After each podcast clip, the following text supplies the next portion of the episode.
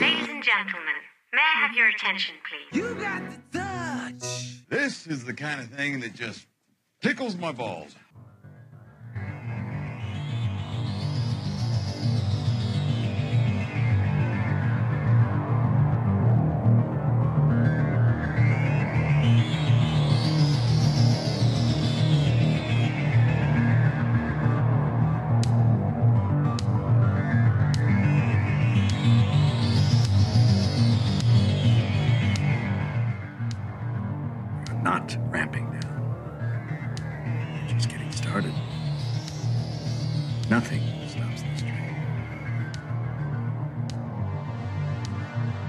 Who are you? Oh, you better be joking.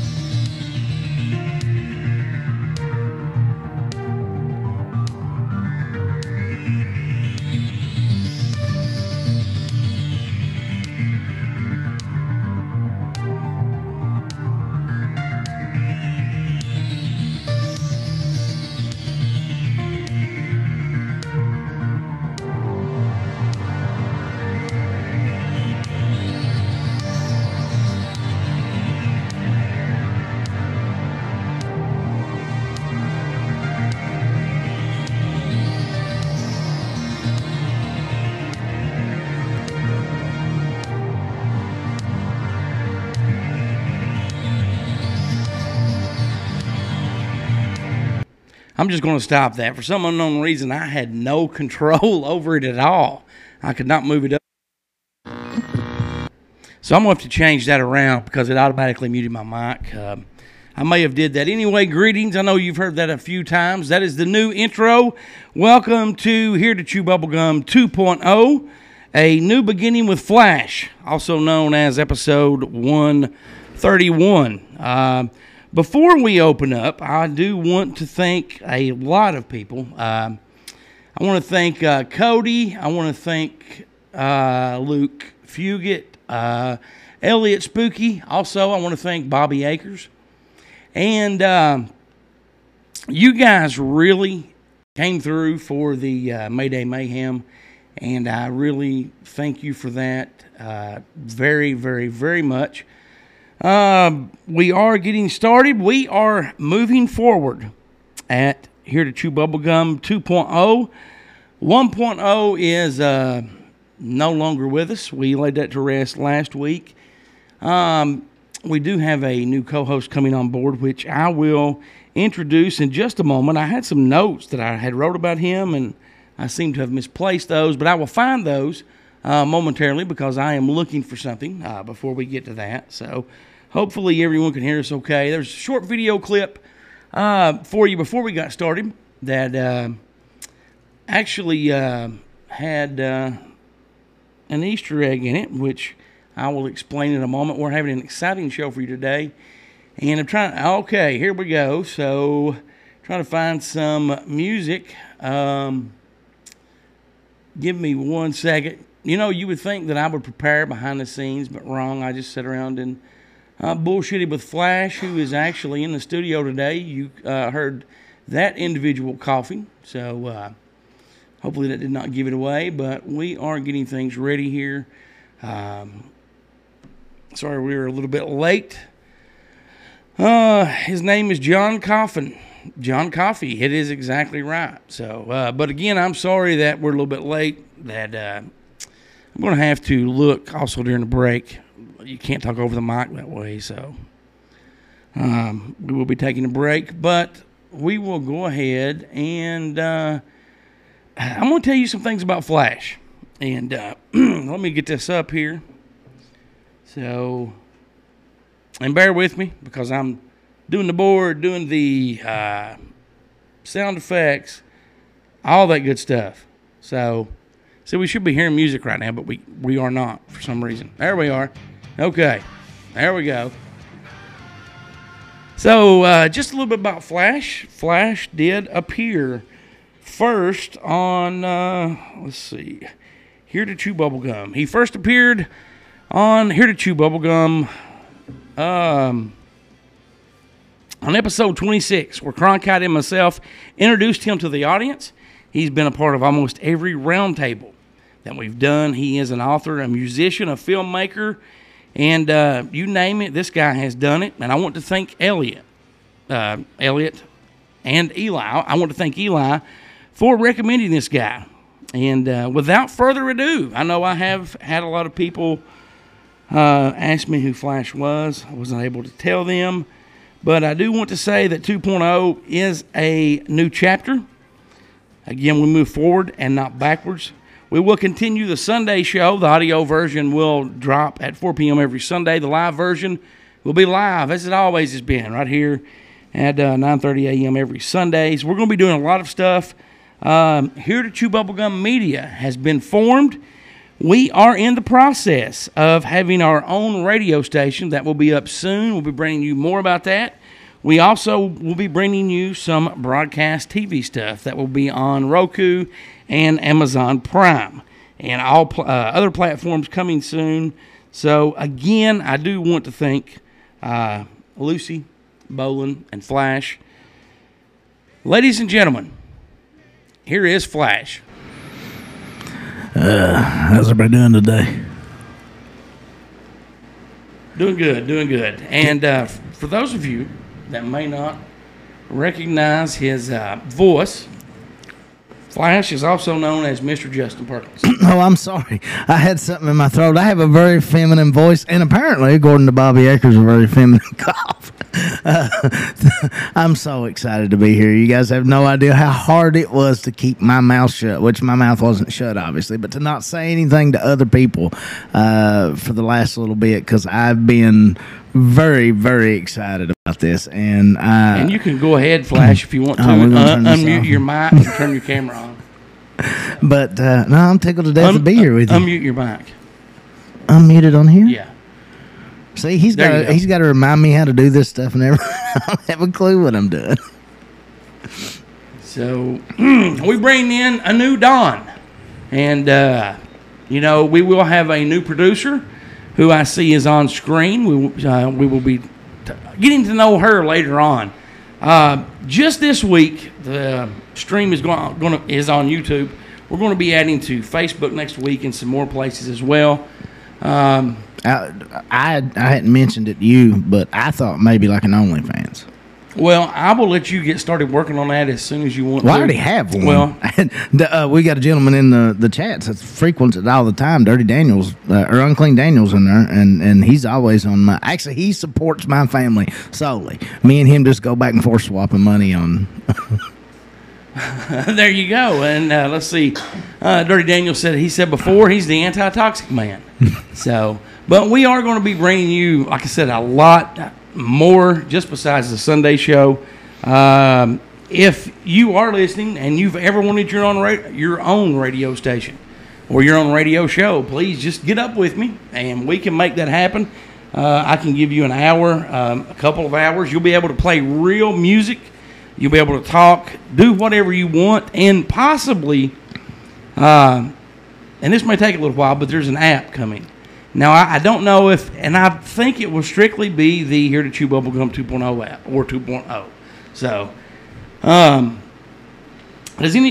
Justin, welcome. Thank you. Thank you very much for coming on. Thank you very much for letting me do this. And we have some new studio locations. We'll be doing some stuff in your garage.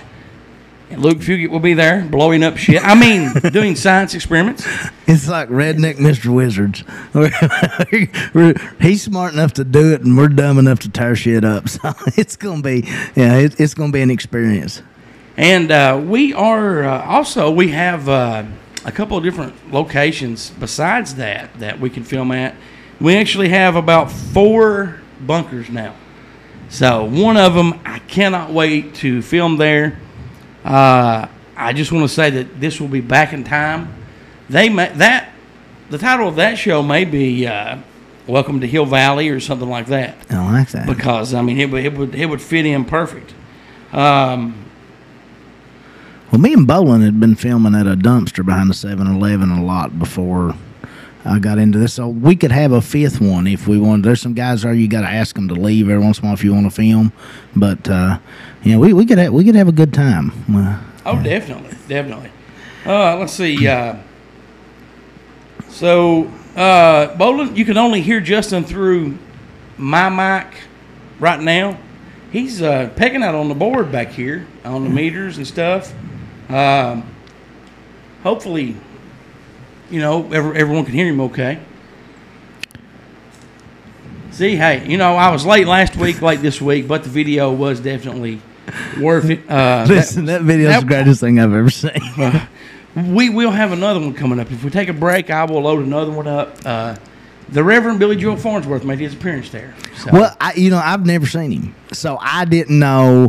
And he has said, you know, debate-wise, he would debate Bolin, you know, and he's got I think a man crush on Goose. He's wanting to be very proactive, you know, and be in the show. And I had never seen the guy in person. I'd seen news reports from down in Mississippi where he'd been arrested and stuff like that, but I'd never seen his face. And then seeing that may be the greatest video I've ever seen in my life. Well, I am glad that you liked it. I'm sorry I had problems getting it to play, but I had to go in a different way and get it started, which you did. Now, I recognized another guy in that video, but I can't put my finger on it. But I did recognize someone else in that video, and that's aggravated me to death ever since I seen it.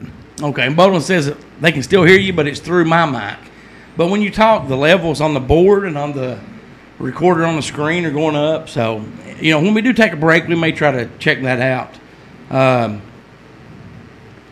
Again, just bear with us, you know, for the next week or so. So we're getting everything lined out, and yeah, I'm very little help today. I was extremely nervous, and I'm not gonna lie, I am extremely nervous. This show is something that Goose has put a ton of work into, and I know it means a lot to Goose, and it means a lot to me. Like most of the best friends I have in life that I didn't know as a child, I've met during this, you know, and it's a big deal for me to be here, and.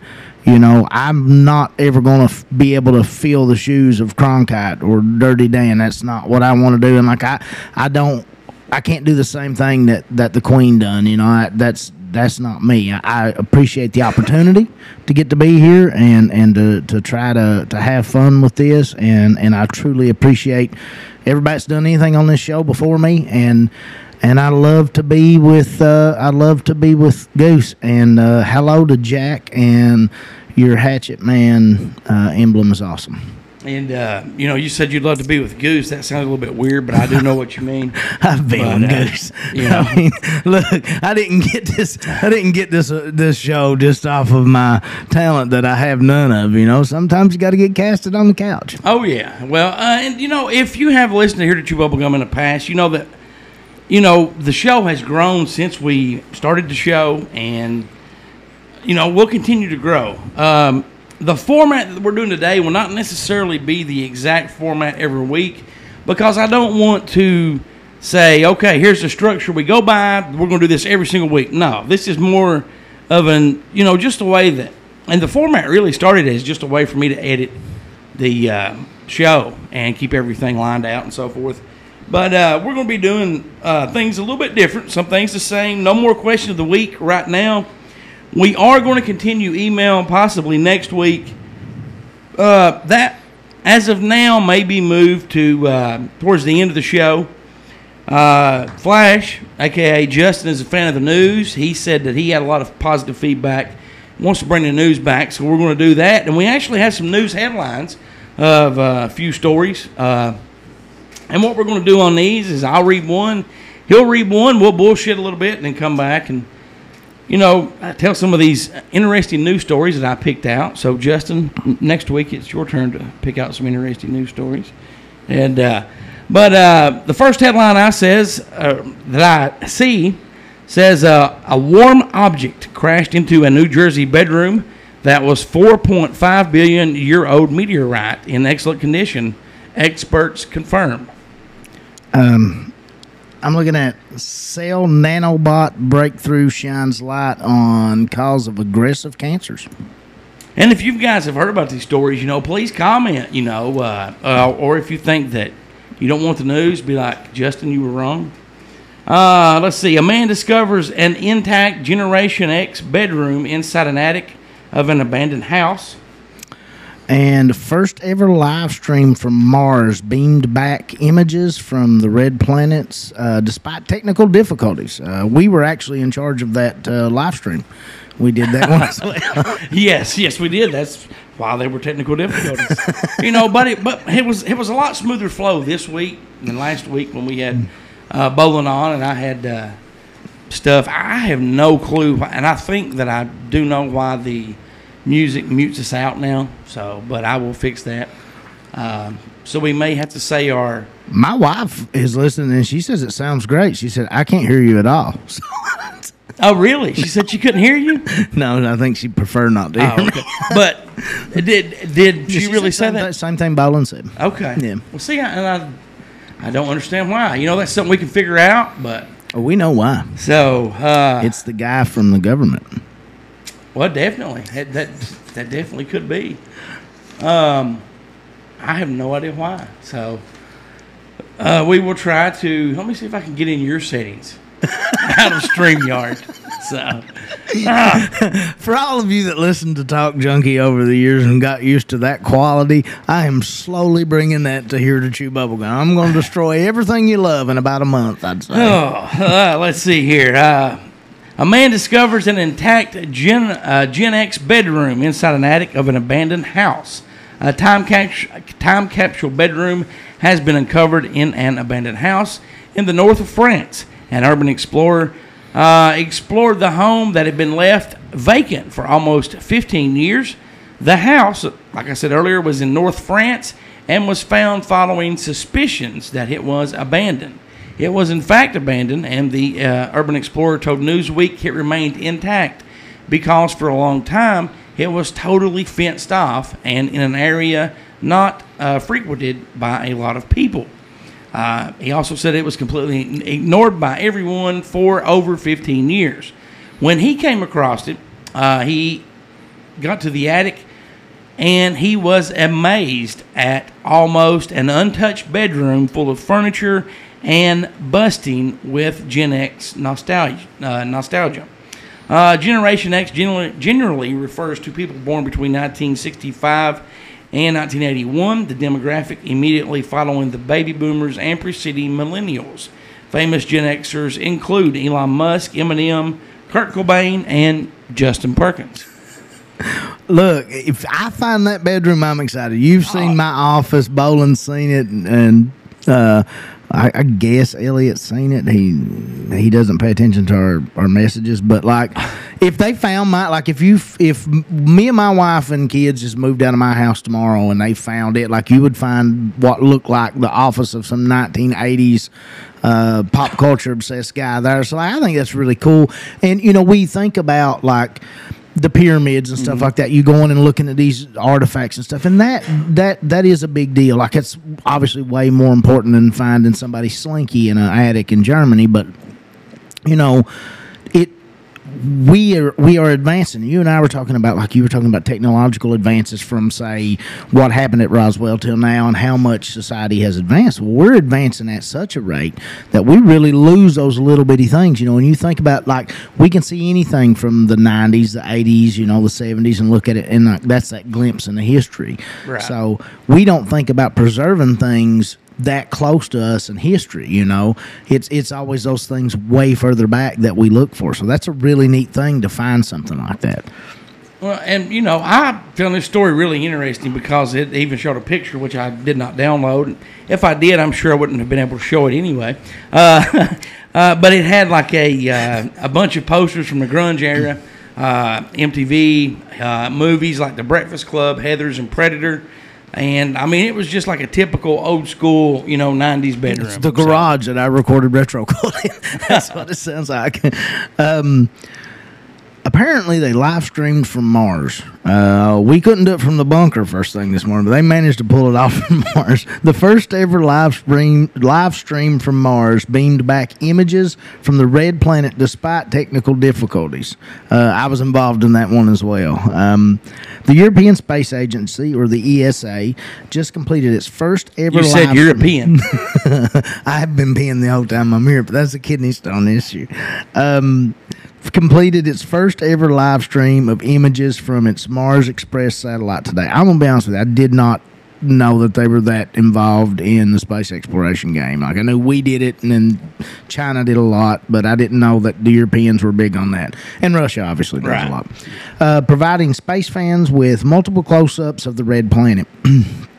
Here are some of the images from the live stream taken today that ESA posted on its Mars webcam Flickr page. The first photo was taken, are you going to show us the images?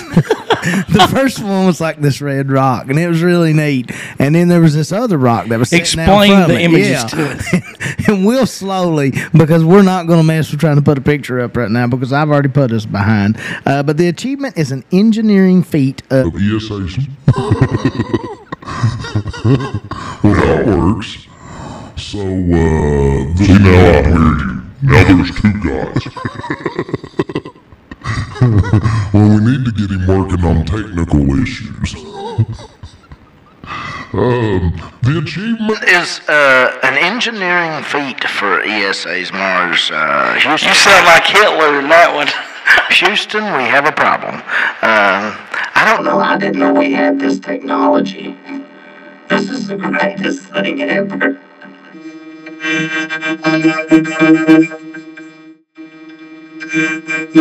Work if you laugh. Oh, I needed this. I don't do that. Bobby already says I've got a very feminine voice. This is Bo. I'm sorry, man. I know what you're doing to do's. That was serious and all that, but I just had to. If we set my voice permanently as that last one, how excited? One? Yeah. Well, see, but here's the thing. When I do that, I did not know that you would be God as well. So we were going to talk. So if I set this one for yours, then it's mine as well. So I don't like this. This is bullshit. Oh, I bet Bobby loves that. Hey, come here, Bobby. Let's see what this button does. At this point, we can't hurt nothing. No, we can't.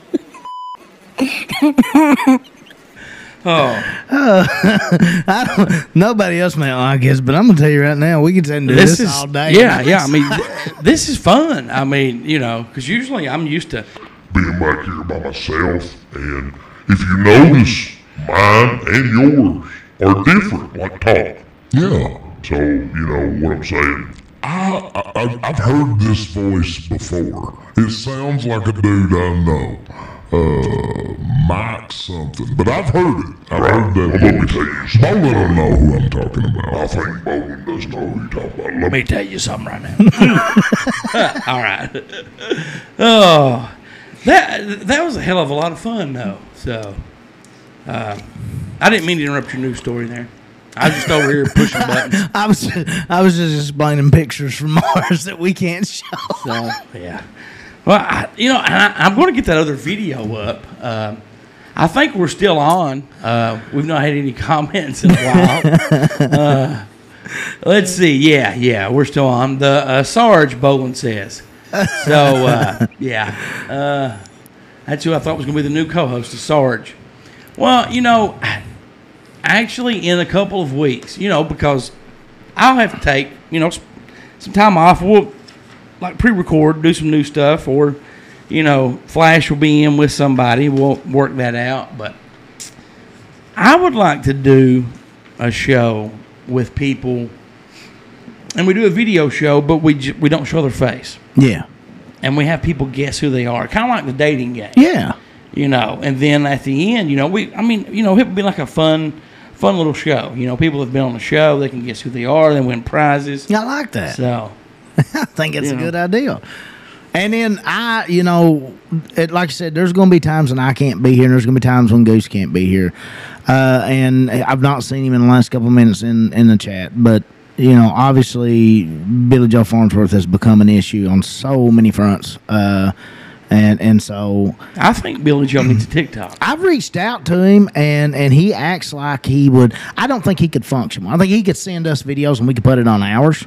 But I don't think, like, the guy, he's got 14 different charges on him in the state of Mississippi right now, solicitation and everything under the sun. And, you know, I would like to give him a voice, though. He feels like we allow Bolin to speak and we silence him.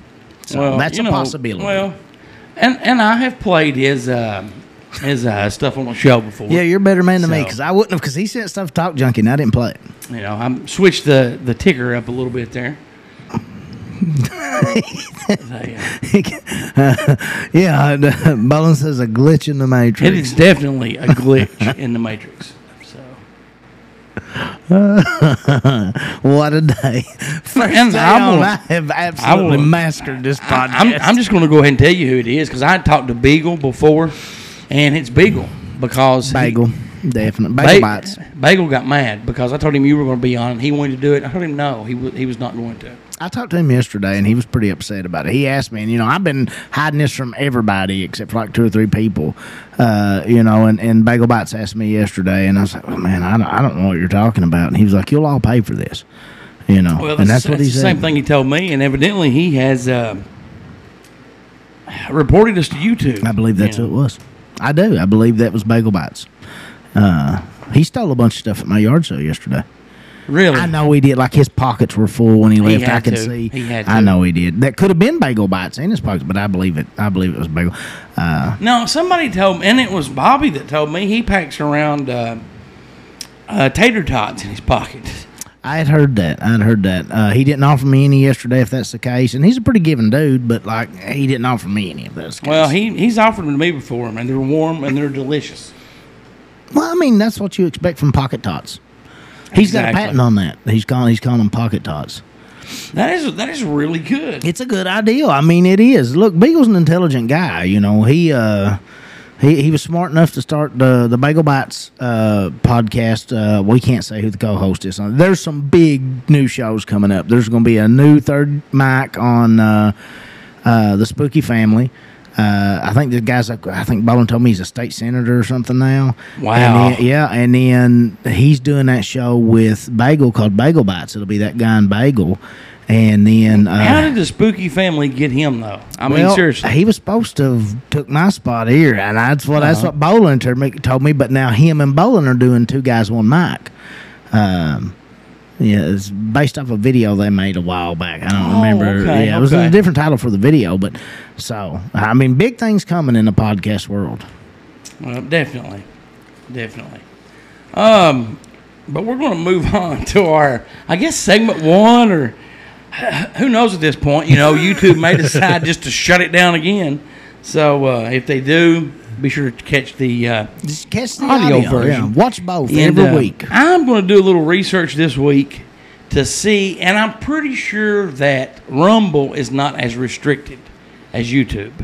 And I think we could go on there and actually broadcast from there as well. I hadn't thought about that, but, you know, we'll try YouTube again next week. You know, Facebook. I think you wanted to do some stuff on TikTok. So. Yeah, I think a TikTok live might be a good idea. You know, and look, there'll be a lot of different things we want to try, because, you know, me and Goose has worked so hard to grow this to this point. Like, and I want to be of some benefit to that, and we do want it to grow, and we want it to get bigger, and we want to be able to keep doing it. But like, it will take some time. You know? It will. And I'm bad luck, so you see what the first show. No, you're not bad luck. But I think it makes for a really exciting first show. Well, like, it wasn't boring. No, and it's definitely not. Hell, it's never boring. I apologize to you for all the mishaps that we've had. It had to be me. It doesn't happen any other time. But I've never had it happen before on YouTube. Never. I've never had anything took down. We did years ago. I posted a missing persons video when Cronkite and I did a midweek moment, and it had missing persons, you know, people's pictures and phone numbers, and they did delete that, but I peeled it and they put it back. Now the biggest problem I had with YouTube was the interview I done with my son. They took that one down. You couldn't get it on YouTube on Talk Junkie. Oh, that's. You know, shame on YouTube. You know, Static and Noise has a lot of stuff on YouTube, and you know, YouTube's been very good to Static and Noise. So, well, look, that might have been a one-time deal, and then we really might have been reported. You know, I really think that we were, which is, you know, that is totally fine. I'm trying to figure out what I slipped up and said, because I do have a bad tendency to do stuff like that. Haters gonna hate, potatoes gonna potate. So, but we're gonna move on and talk about some. Books from the Bible that were banned. This is a really controversial subject. Hell, this whole show's been controversial because some people didn't like us reading the news. I dare them. They read the news. It was you know, I mean, yeah. So. I don't have much of a voice for news. As Bobby would say, I have a very feminine voice and a very feminine cough. We've been going... for a while. We're going to have trouble not doing 5-hour shows. Oh, yeah. I mean, that was like one of the first things that Justin said. He's like, yeah, I hope we can do get a good hour's worth. And I was thinking, yeah, man, that's never been a problem when you've been on. They've been the nice long shows. So, I mean, but it goes by fast. Yeah. You know, because when you have somebody in studio, and I know you won't be able to be in studio every time, but, you know, still... You know, and me and you and another friend did a secret project last year. Mm-hmm. You know, which never got picked up. Thank God. But we did that. You know, over. You know, was it Zoom? Yeah. And hell, I had a lot of fun doing that. I mean, we would just laugh and laugh, mm-hmm. and giggle and laugh and all that good stuff. But what was I saying again? Never mind. We'll let you start out, Flash. Well, you mentioned that topic, you know, about banned Bibles and stuff like that, and that's always been a big point of interest for me, especially different versions of the Bible, different texts of the Bible, different translations, because I don't think a lot of people realize how big a deal that is. And then you look at the Gospels, you know, at the time before a full canonization of the Bible, there were 30 Gospels, I believe. Yes. But now there was a huge movement. A lot of people just wanted it to be Matthew, Mark, Luke, and John. And that's what they... and those actually, oddly enough, those 4 Gospels are not written by those people. Not written from their point of view, and were only named after those people later. But that was, you know, that's kind of what they wanted, you know, people to do. And then in 45... they found all the Coptic texts. I forget what that... I could look at it and tell you. I can't remember what all that was called. But they found all those Coptic texts, and that's where Gospel of Thomas and all that stuff was. And that's a lot of people consider them the lost books of the Bible, mm-hmm. and the forgotten books of Eden and all that.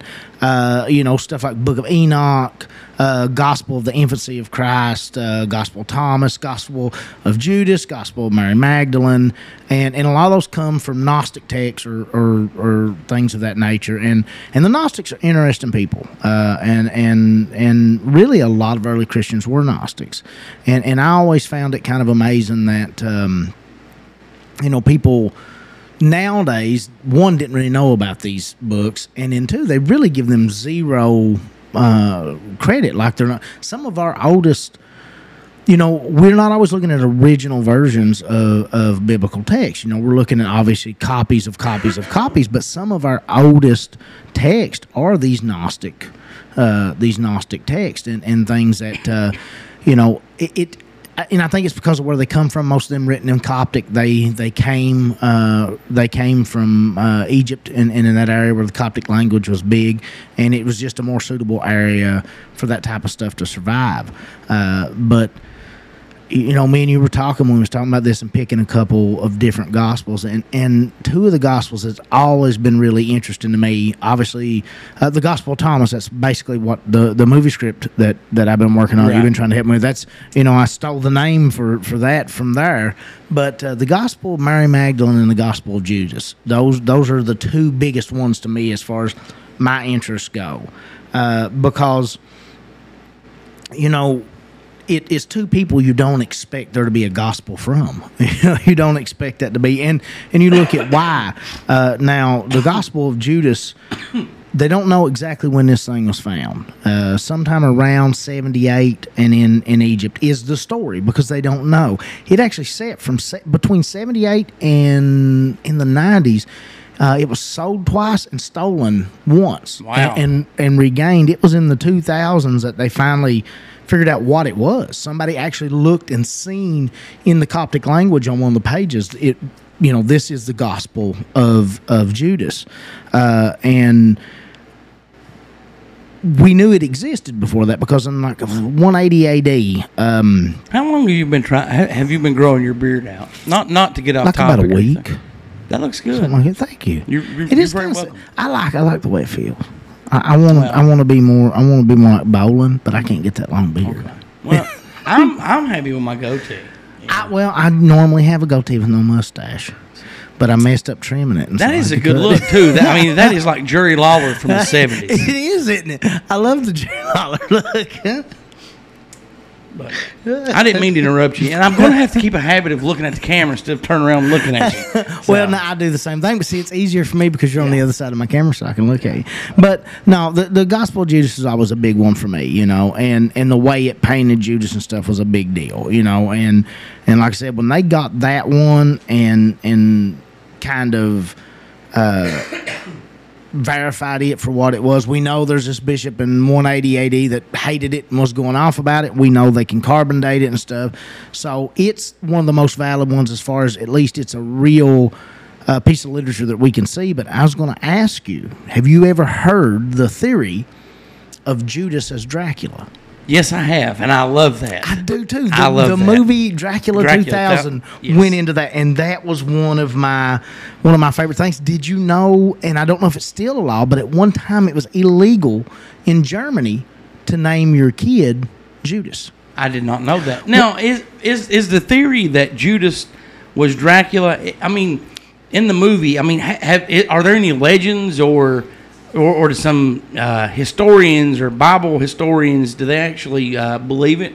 Well, you know, I've never seen it anywhere else. And I should have looked into that before I come in, because, like, the way they break it down in a movie is ingenious, you know. But, like, to me, I don't understand if this... I don't know. I don't know if this guy just made this up, you know. Vampires are, can be killed by silver, and they hate silver, hence the 30 pieces of silver. They can't stand a crucifix. He was responsible for the crucifixion. They don't like the daylight. That one was a little weirder, but... you know, he had hung himself at some... It had something to do with when he hung himself and how long he hung there. Right. Had something to do with the daylight thing. But, you know, going back to the Gospel of Judas, that was a big thing. The Gospel of Judas... And I'll have to go notes on this one. The Gospel of Judas didn't have a crucifixion scene.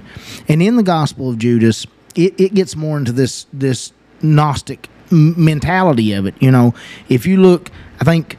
Mark is the oldest gospel to mention Judas. And in Mark, you know, Judas really isn't that much of a bad guy. By the time you get to Matthew, which is like 12 to 16 years later when it was actually compiled, he becomes more of a bad guy. By the time you make it to John, he's the devil incarnate. Like, if you read the Last Supper in John, like, Judas is this really bad person.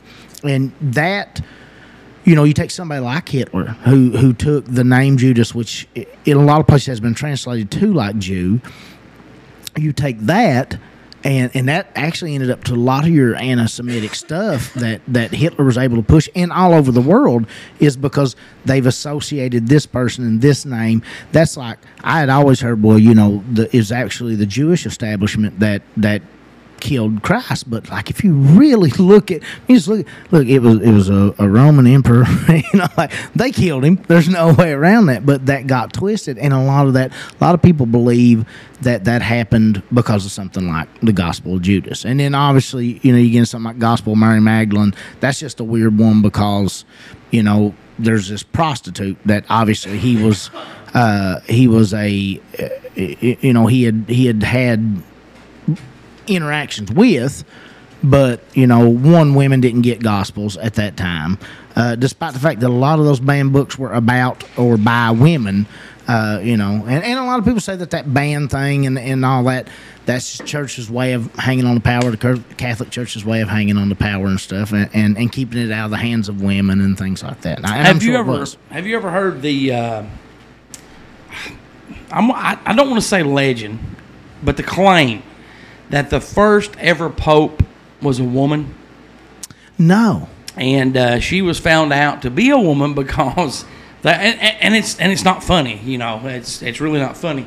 But she was found out to be a woman because they were having like this big ceremony, and she had been pope for a little while, and everyone thought she was a man, but she actually dropped and gave birth right in public. And wow. That's when people knew that she was not a man, and they took the baby and stoned her to death. Or it was a miracle. So, you know, I mean, but like, seriously. But see, you look at that mentality, like there's no way it's allowed for a woman to be pope, you know. Right. Like, but no, I had not heard that. Look, the stuff that you learn about the Catholic Church and then things like is mind-boggling, but... You know, I wonder, because, you know, we think about what the government hides. You know, like we all in a group chat the other day was looking at that that whole UAP thing that they were doing. Like, we know what our government's got. Imagine what the Catholic Church has. Like, because we know that they have some of the oldest books. Like, they have a lot of these non-canonical and deleted books and banned books. Like, they actually, even though they banned them, they have them. Right. Like, it's amazing what they probably have down there, because that's how you rewrite history. You rewrite history by banning stuff and controlling it. And, you know, and like... And I've said before on the show that, you know, I think that the Catholic religion is different. I've actually said a lot more than that. Yeah. But actually, I think what the old me said was they're the most corrupt organization on the earth. That's a bit. You know, there's also, they claim that, well, some people claim there's some temple in, where's the Vatican's Catholic city, right? Yeah, okay. That's their own country. That's okay. An odd setting right there on its own. Is it really? No, it's not its own country. Yes, really? Vatican City is the capital of its own country. Rome, I'm assuming all that at one point belonged to Rome, but they annexed that out and made that its own place. Yeah, that's one of the... So it's like, really? Per capita, I guess, or per population, one of the richest places in the world, because the church is so rich. But yes, they fall under their, you know, they have the Royal Guard or whatever. I forget what that's called. I wonder if we could go over there, and or we could get Billy Joe to go over there and start a church. Oh, no. That's the one that, like, I don't know a lot about this guy. He does not click with most. He is more of like Osteen guy, like he's more of a for-profit guy. So like if someone is displaced from their home, and he don't want to open his church doors because they'll get the new carpet muddy. As long as they've got $49.95 a month, Billy Joe will let them in, but he ain't letting them in for free. Well, no, okay. No, that's why Bolin hates him so bad. But there's and I have read about this. And I didn't read a lot on it. But there is a building, one of the first ever buildings that was built in Vatican City, that I guess 10 or 12 years ago they were doing some kind of excavation, remodeling type stuff, but it's built out of huge stones. And there was actually a body, like skeletons, found underneath of one single man, and they did like they left the body there, but they did like a DNA type test. And they think that it is the Apostle Peter. Wow! And that he's there because he's cursed now, and if you move him, you would get cursed and all this stuff. But they were saying that it was one guy that was a documented construction worker back whenever they built this, but they were wrong. It actually linked back to Apostle Peter's family. You know, and when you think about DNA and stuff like that, and you go back to like, and I seen the movie, what was the first Tom Hanks? Philadelphia? No. You said blood, and I didn't know. That was an AIDS movie. Yeah. Dallas Buyers Club? No, Tom Hanks wasn't in that. No. It was another age movie. I didn't know. The Da Vinci Code. Oh, yes. Okay. Yes. You know, and but when you, like, wouldn't it be wild to, like, really be able to find ancestors of people like that? Well, you know, like, we're not, we can't be far off. Right. Like, to know where every single person, like your full bloodline all the way down, like, we can't be really far off from that. And you know, like, how much of it is not completely verifiable clinically? Like, you know, once they get to the point that they for sure... Look, 23andMe, I don't know how many... Like, I work with a couple of guys that are like, yeah, I've got 4 brothers and 2 sisters I didn't know about until I was 58 because of 23andMe. Wow. Yeah, like tons of people that, you know, they had no idea. So, yeah, that's a big deal. But now you mentioned them finding the body. Yeah. There's a documentary, and it's on Netflix called Vatican Girl. Okay. Dude, it is such a good... There's this girl that went missing, and it just seems like a cut-and-dry missing person's case until you start watching it. It's like... And again, because of their own country. You know, when she got outside of the city into Rome, then they had some jurisdiction where they could look and do some stuff. But you can't just come in and look. And, like, they thought that this girl was buried under... a building there, and there was, they dug it up and they found an unmarked grave, I believe, right, is what it was. And they did find a body, but it wasn't hers. It got as far as they had the family going to I think it was Germany, to a like an orphanage, and interviewing a girl that they thought, it had been so long the family didn't know if it was her or not, and so like they had to interview her. But like all of the phone conversations are recorded, so we know what the kidnapper said when they called and this and that. Like, it is a really, really interesting, and like it never gives you a definite through most of it, and there's times that it looks like it's the American government trying to use this girl's extortion against, like, it's weird. It's I can't say too much without giving everything up, but it's definitely worth watching, and it is a crazy documentary. I'll have to check that out. I think I've saw it before. And you said the name of it was Valley Girl? Vatican Girl. Oh, okay. Vatican Girl. Okay. Now, Valley Girl's an excellent movie. Yes, it is. That is Nicolas Cage. In it. Yes, it's a Nick Cage movie. National Treasure. Yes. We're just going to name movies the rest of the time. Are there married couples that live in Vatican City? Communities? No, in Vatican City. There's regular people in, like, I mean, like, not regular people, they're still Catholic, but there's like just everyday people. Like, you've got people who have normal jobs, like they own the city, but I guess they, like, their schools there, because that's how they got this girl. This girl was coming out of her school or something like that, and the first part of the story you get is it's this guy pulls up and he was like, hey, we're looking for models, because this happened in the 70s at some point. He's like, hey, we're looking for models, and that was a common thing, like they would come find these girls. She got in the car with them and disappeared, and they never seen her again. Wow, that's a tragic story. Can you speak Italian? Can you do anything in Italian? No, hablo español. I can almost do Spanish. They're both Latin root languages, I believe. I can almost do that. Like a bobbity boobity, a pizza paglia. Mamma. No. Mamma mia, Papa Pia. Our second community guidelines strike gang on the second portion of our show. I mean, you know, I've never, what I've honestly, and I was fascinated with this girl that I used to hang out with when I was a teenager, because she was Catholic, and we would go out on weekends, and she would like do some unbelievable things, and she would drink and smoke some unbelievable stuff. But then on Sunday, you know, it was, and I asked her, I'm like, yeah, but, you know, she's like, oh, I just say 5 Hail Marys and go in and confess. And I'm like, well.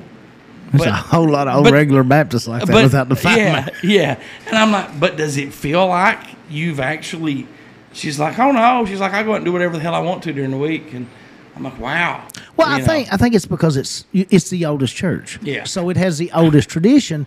And that was a big thing. A big thing about that Reformation Acts and stuff, when like the Church of England obviously was formed to get the power away from the Church of Rome and away from the Catholic Church. But one of the biggest things when these places started reforming, it was zero tolerance in that church. Right. But, you know, people quit coming to church because it was zero tolerance. What's the point in coming if no matter what you do? Because like, that wasn't an exact, because we do have denominations of Christianity here that have become real prevalent in the United States that they cannot tell you that you're saved.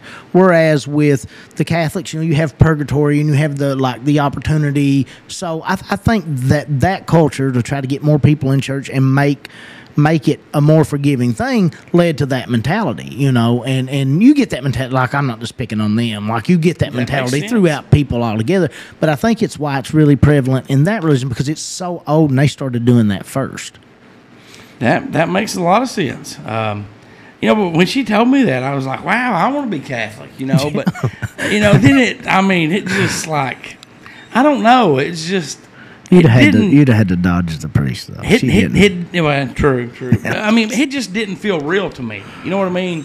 It's like you make a religion, and Sam that is standing beside you is like the ultimate savior, you know. And it just didn't feel. And I guess that's where, you know, I was raised in a strictly religious household and so forth, but it just didn't seem real to me. If they have that kind of insurance, Bolin, it is maxed out. That policy is gone. That policy is done for. And I don't, like, it's not an anti-religious thing for me. That's not why. Like, I do crack a lot of jokes at the expense of the Catholic Church, and it is for that reason. They knowingly and acceptingly hide and protect pedophiles, and it is nothing as far as their religion goes that I have an issue with. You know, they're a Christian religion like most other religions. It's just there's no excuse for that, and I think they should all be punished. And I was one of them few people when Sinead O'Connor tore up the picture of the Pope. I thought that was a pretty ballsy, cool thing to do. I didn't hate her for it. I didn't hate her. I didn't really think. I mean, I didn't think it was that big of a deal. I mean, you know, I didn't think it was controversial. Well, this is completely off topic, but completely on her. Didn't Prince write that song? Yes, he did. God, he's an amazing songwriter. He was a good songwriter, and there's a bunch of stuff that is in his vault that should be released. You know, they said on the Howard Stern show there was enough stuff in his vault to put out a new album for like the next 30 years. Wow, so he was a prolific dude, and like it was amazing what he done. And a lot of people don't realize like how long he's been around. Now. You know? If you could have met him or Rick James back in the heyday, who would it have been? And all like serious talk, like his, because I do like both their music. Probably Prince. You sit down and listen to Prince interviews. Prince was a genius as a person. Now I'm sure Rick James was a pretty smart dude before cocaine. I would have loved to. And cocaine's a hell of a drug. Charlie Muffin. Slap. Charlie Muffin. I seen a meme the other day said before memes we used to just yell out Chappelle Show quotes, and that is the truth. Yes, that is the greatest show of all time. Some of them not safe to yell out, but still greatest, one of the greatest shows of all time. One I want to mention two really quick, and you touched on one, and it was the Book of Enoch. And you know, before I get to that, you're talking about books, you know, banned and removed from the Bible. Some people say it's 14 books, some people say it's 19, and others say that it's 75 that were removed or banned or taken out of the Bible, the current day modern Bible. Now, there's been both of these that I'm going to talk about. There has been manuscripts or whatever you call it found in the Dead Sea Scrolls. Yes. So to me, that would prove that they, you know, based on what else was in the Dead Sea Scrolls, that this would once in time be a part of this text. Now the first one is, you know, like I said, the Book of Enoch, and basically just in a nutshell. It's a collection of text and so forth, and it takes place 100 to 300 years before Jesus, his birth, and Enoch was the great-great-great-grandson of Adam and the great-grandfather of Noah, and it just talks about, you know, different things that are mentioned in the Bible. Some people claim that some of the things that it says are myths and not true. But it also mentions angels and demons in the Book of Enoch. Now, there is another book that scholars claim they wrote after they read the Book of Enoch and took it out and replaced it with the Book of Giants. Yes. Have you ever heard of the Book of Giants? Yeah. Okay. So those two are basically the same thing. They just tell about, The once the Book of Enoch was removed from the Bible, they had to replace it with something. So you had a watered-down version, the Book of Giants. Okay. So, and in that, you know, it still talks about angels coming to earth, you know, and having sex with earth women and getting them pregnant. Giants will be born, hence the name, the Book of the Giants. And that, you know, they were just like, it was an evil time. You know, these giants were, you know, they were human and, I guess, angelic and, you know, but it wouldn't, it was kind of like, if you ever watched the show Supernatural. Yeah. It was kind of like that angelic. Like, you know, so, and you mentioned one there. What was the one you mentioned about the early years of Jesus? What was the name of that book? The Childhood of Jesus. Yeah. One, yeah. Yeah. And it kind of goes along with how Jesus is portrayed in that particular book. Well, you know, and that makes sense because if you look at it, you've got the birth and then you've got 33-year-old Jesus and you've got the death. Like, right. Obviously, they took a section of that out. Yeah. Yeah. Well, I mean, you know, I don't know, man. I have, and again, this is where, you know, I was just raised, you know, like I said, in a religious household. Just the Book of Jesus, I would hope with everything in me that is not true. None of that stuff, you know, just because some of the early stuff is pretty hardcore. Yeah. You know, about him getting mad as a child and killing kids and making families go blind and just doing some really mean, horrific things. Yeah, or like he was joking, and it was like a biblical version of pranked, like of punk. Ah, yeah, okay. Yeah. Well, you mentioned. I love the way you lighten the mood there, though. So. You mentioned Book of Enoch, like all right, and like you said, that was found Dead Sea Scrolls. So that's 45. Uh-huh. Now that's where something like the Book of Enoch. And that's why I didn't touch on it too, because I know you'd talked about it a lot. Because there's some UFO kind of like time stuff there. Yes, there is. But Book of Enoch. The first one, you know, the book I mentioned, talked most about Judas. Judas, you know, it was found a lot later than Book of Enoch was because it was found with that, all the Dead Sea stuff. But the Book of Enoch also was with stuff that had Aramaic writing in it. Yes. Which is the language of Jesus. So that, to me, that always gave it more weight. You know, there's tons of other languages in all those scrolls, but that was a big deal. And in the Epistle of Jude, I think... The Epistle of Jude actually has pieces taken out or put in it that were actually taken from the Book of Enoch. Like it was a very important to if you really read like early Christian and late Jewish and early Roman Christian history, the Book of Enoch was a very important book. Oh, I totally agree with you. And you know, and I've talked about it on the show before, and you mentioned some UFO stuff, and it does have some of that in it. And there's parts of it that, you know, talk about, I think it's 7 other heavens, and then 7 other planets, 35 other heavens, or, you know, vice versa. It talks about that, and it basically states that the Great Flood happened because the giants and demons needed to be gotten rid of. Yeah. And some people believe that have read the Book of Enoch, or I'm sorry, the Book of Giants, that all the giants were destroyed during the flood and the demons were. And then some people say, no, you translated that wrong. They were actually imprisoned. There was 2 giants that could swim. I think that was the issue. The rest of them couldn't swim. But what they couldn't, they drowned, Goose. Are you seriously being serious? No. Okay. But it'd be cool if there was like the Phelps guy was like a giant. Like there was a dude like Michael that. No, but you know, and some of them say that they were killed. Some of them say that they all survived, and they were bound by 4 angels in a dark prison, which they're still there today. Yeah. Now, I had never heard of this second one until we started doing. You know, until we came up with the idea of what to do for this episode. And I had never heard of this until then. And I'm sure I'll talk about this more later on the show.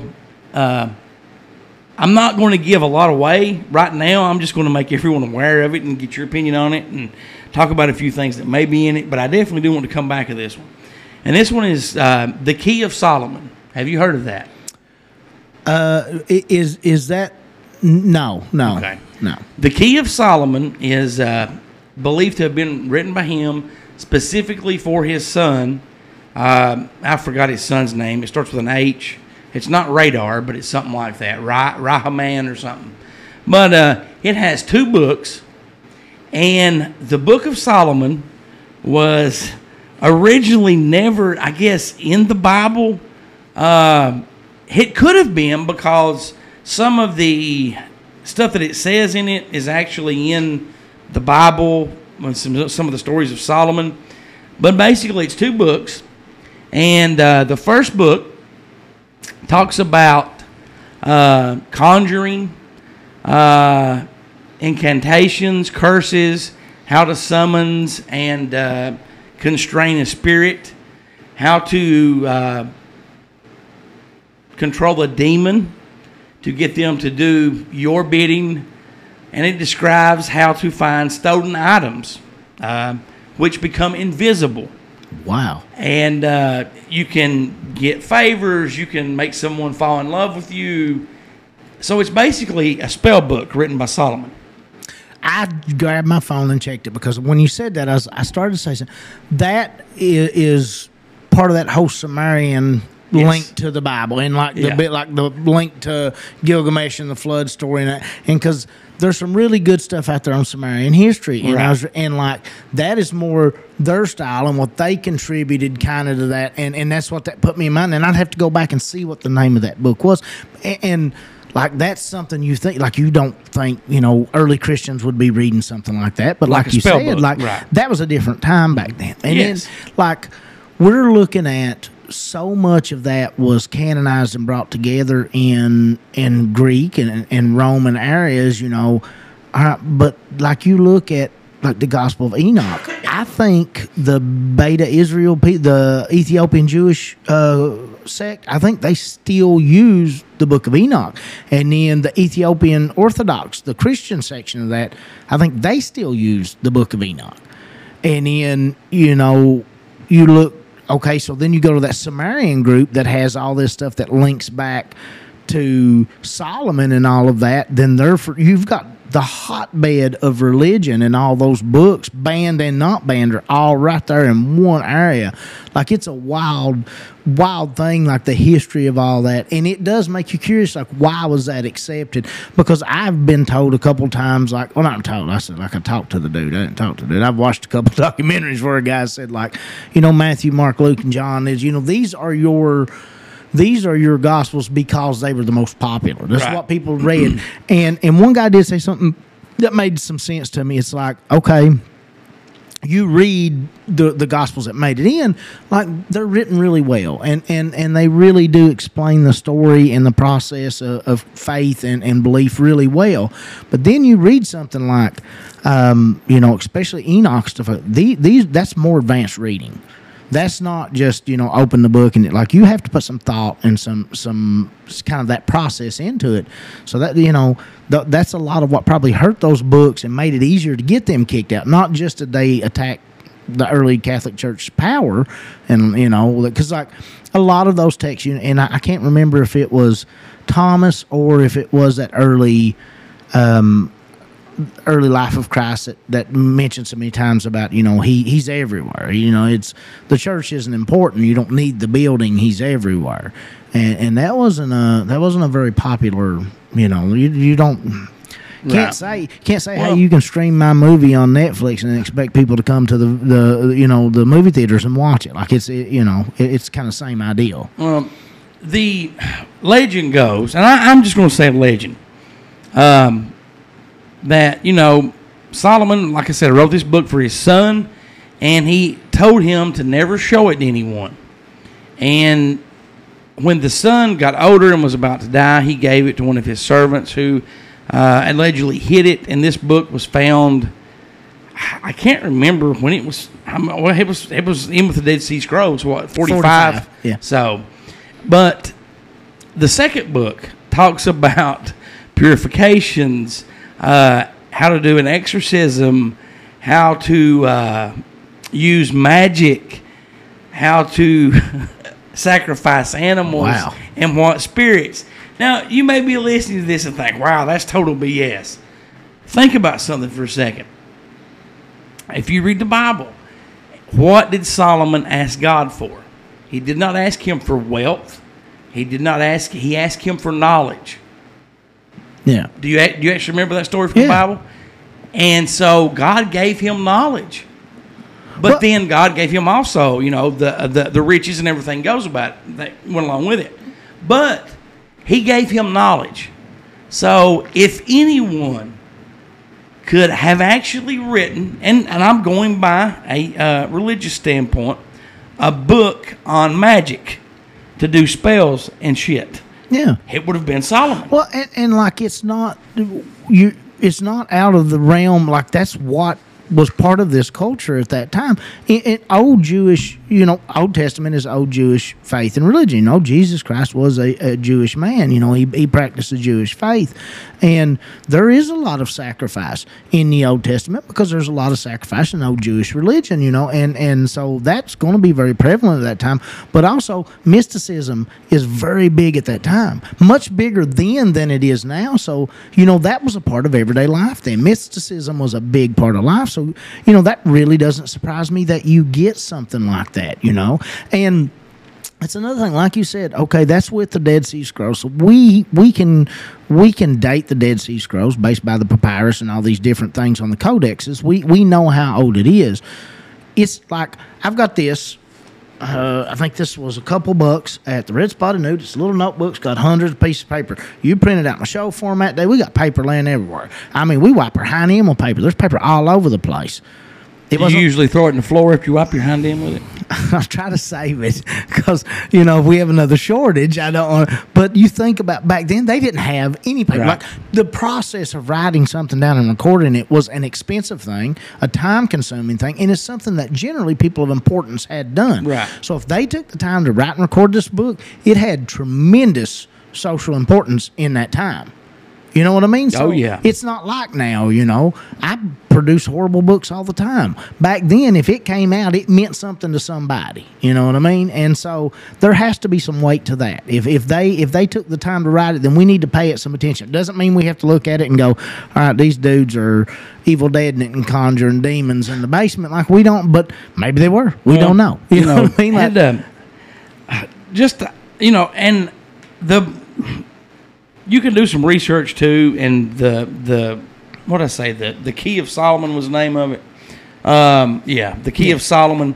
A lot of the H.P. Lovecraft stuff, a lot of his earlier writings are taken or mentions the Key of Solomon, you know, and it's a lot of your modern day horror stuff are based on the Key of Solomon. Now you can order a copy, which I have one on the way, but it's back ordered. So, you know, whenever that arrives, we will do a show and flip through some of it, and I might get back here and be like, make a honey old, you know. So I'm all for it. I'm game for it. Moving on. Segment 2, you want to save it for next week because we can really I don't want to brush over that. And I know we've been going on a while, and I know you've got some stuff to do here, and you've been holding your pee in a little bit, so I want to just, you know. And maybe I shouldn't have said pee again. Maybe YouTube will take us down again. That might be what it's... I'm going to get one of them strap deals, like where I can just strap it to my leg, and I can sit and pee while I'm talking to the people, and they won't have a clue. I'll just get you an old coffee pot. That'd be a good idea. You know, coffee can. And like a small little hose, and just run it down. I can just sit here. That's not a bad idea. I would do that. I wonder if Bolin's still there, because I know... you know, some of our... I mean, and we've been going. I mean, this has been I have loved this. This was a hell of a first show. Again, next week we could possibly have some email. If we do, it'll go Towards the end, we may move to the front. I mean, hell, we may open up an email without intro music. Who knows? Send us an email where you think the email should go in the show. Because Goose and I are both, we've always done email at the first of the show on both of our past shows. And I do wear the pins occasionally. But we, you know, we've both done it at the first. And we've batted that back. Because really it comes down to, we can make it flow however for us. But like, do you have a preference to it? Like as a listener, do you care where it comes in at, you know? And Flash or Justin, we'll have an email next week, and I had that set up. Lucy, I will be getting up with you one day next week. We'll have a producer there. So, and again, next week's show we're going to be on, you know, YouTube, and Lucy makes those. Be sure to check that out. Be sure to look for the commercials coming soon, or listen soon. We'll be on some other platforms as well. You know, just thank you guys very much for tuning in. Thank you for sticking with us. Be sure to check out the new podcast hosted by Luke Fugit. You can hear it every Monday on Spotify. Scientific Fugacity. And I guess I said that right. Fugacity, yeah. Fugacity. The first episode's up, and it's ridiculously good. You know, and I told him, I'm like, you know, you described and painted, and he, you know, like a movie was playing in my head as he was explaining, you know, and I'm like, wow, that's, you know, really good. In a common sense way that people can understand it. Like, in a way, like it breaks it down to where we can get it. Exactly. Again, I'm going to go ahead and say this before I start the background music, because I don't know if what's up with the settings, if it will cut us out or whatever.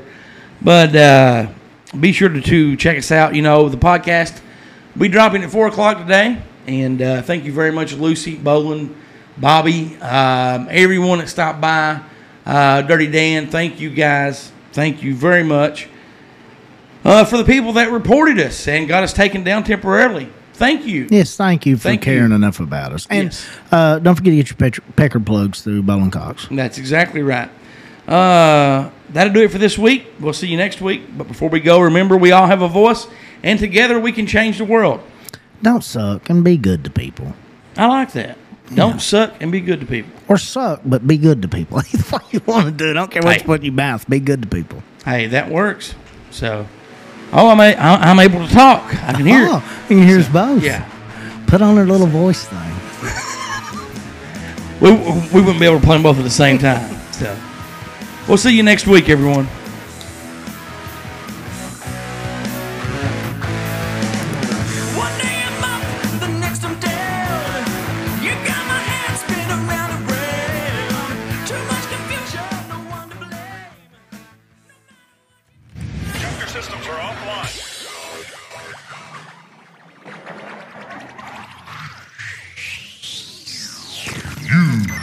Here to Chew Bubblegum 2.0. Be sure to tune in next week.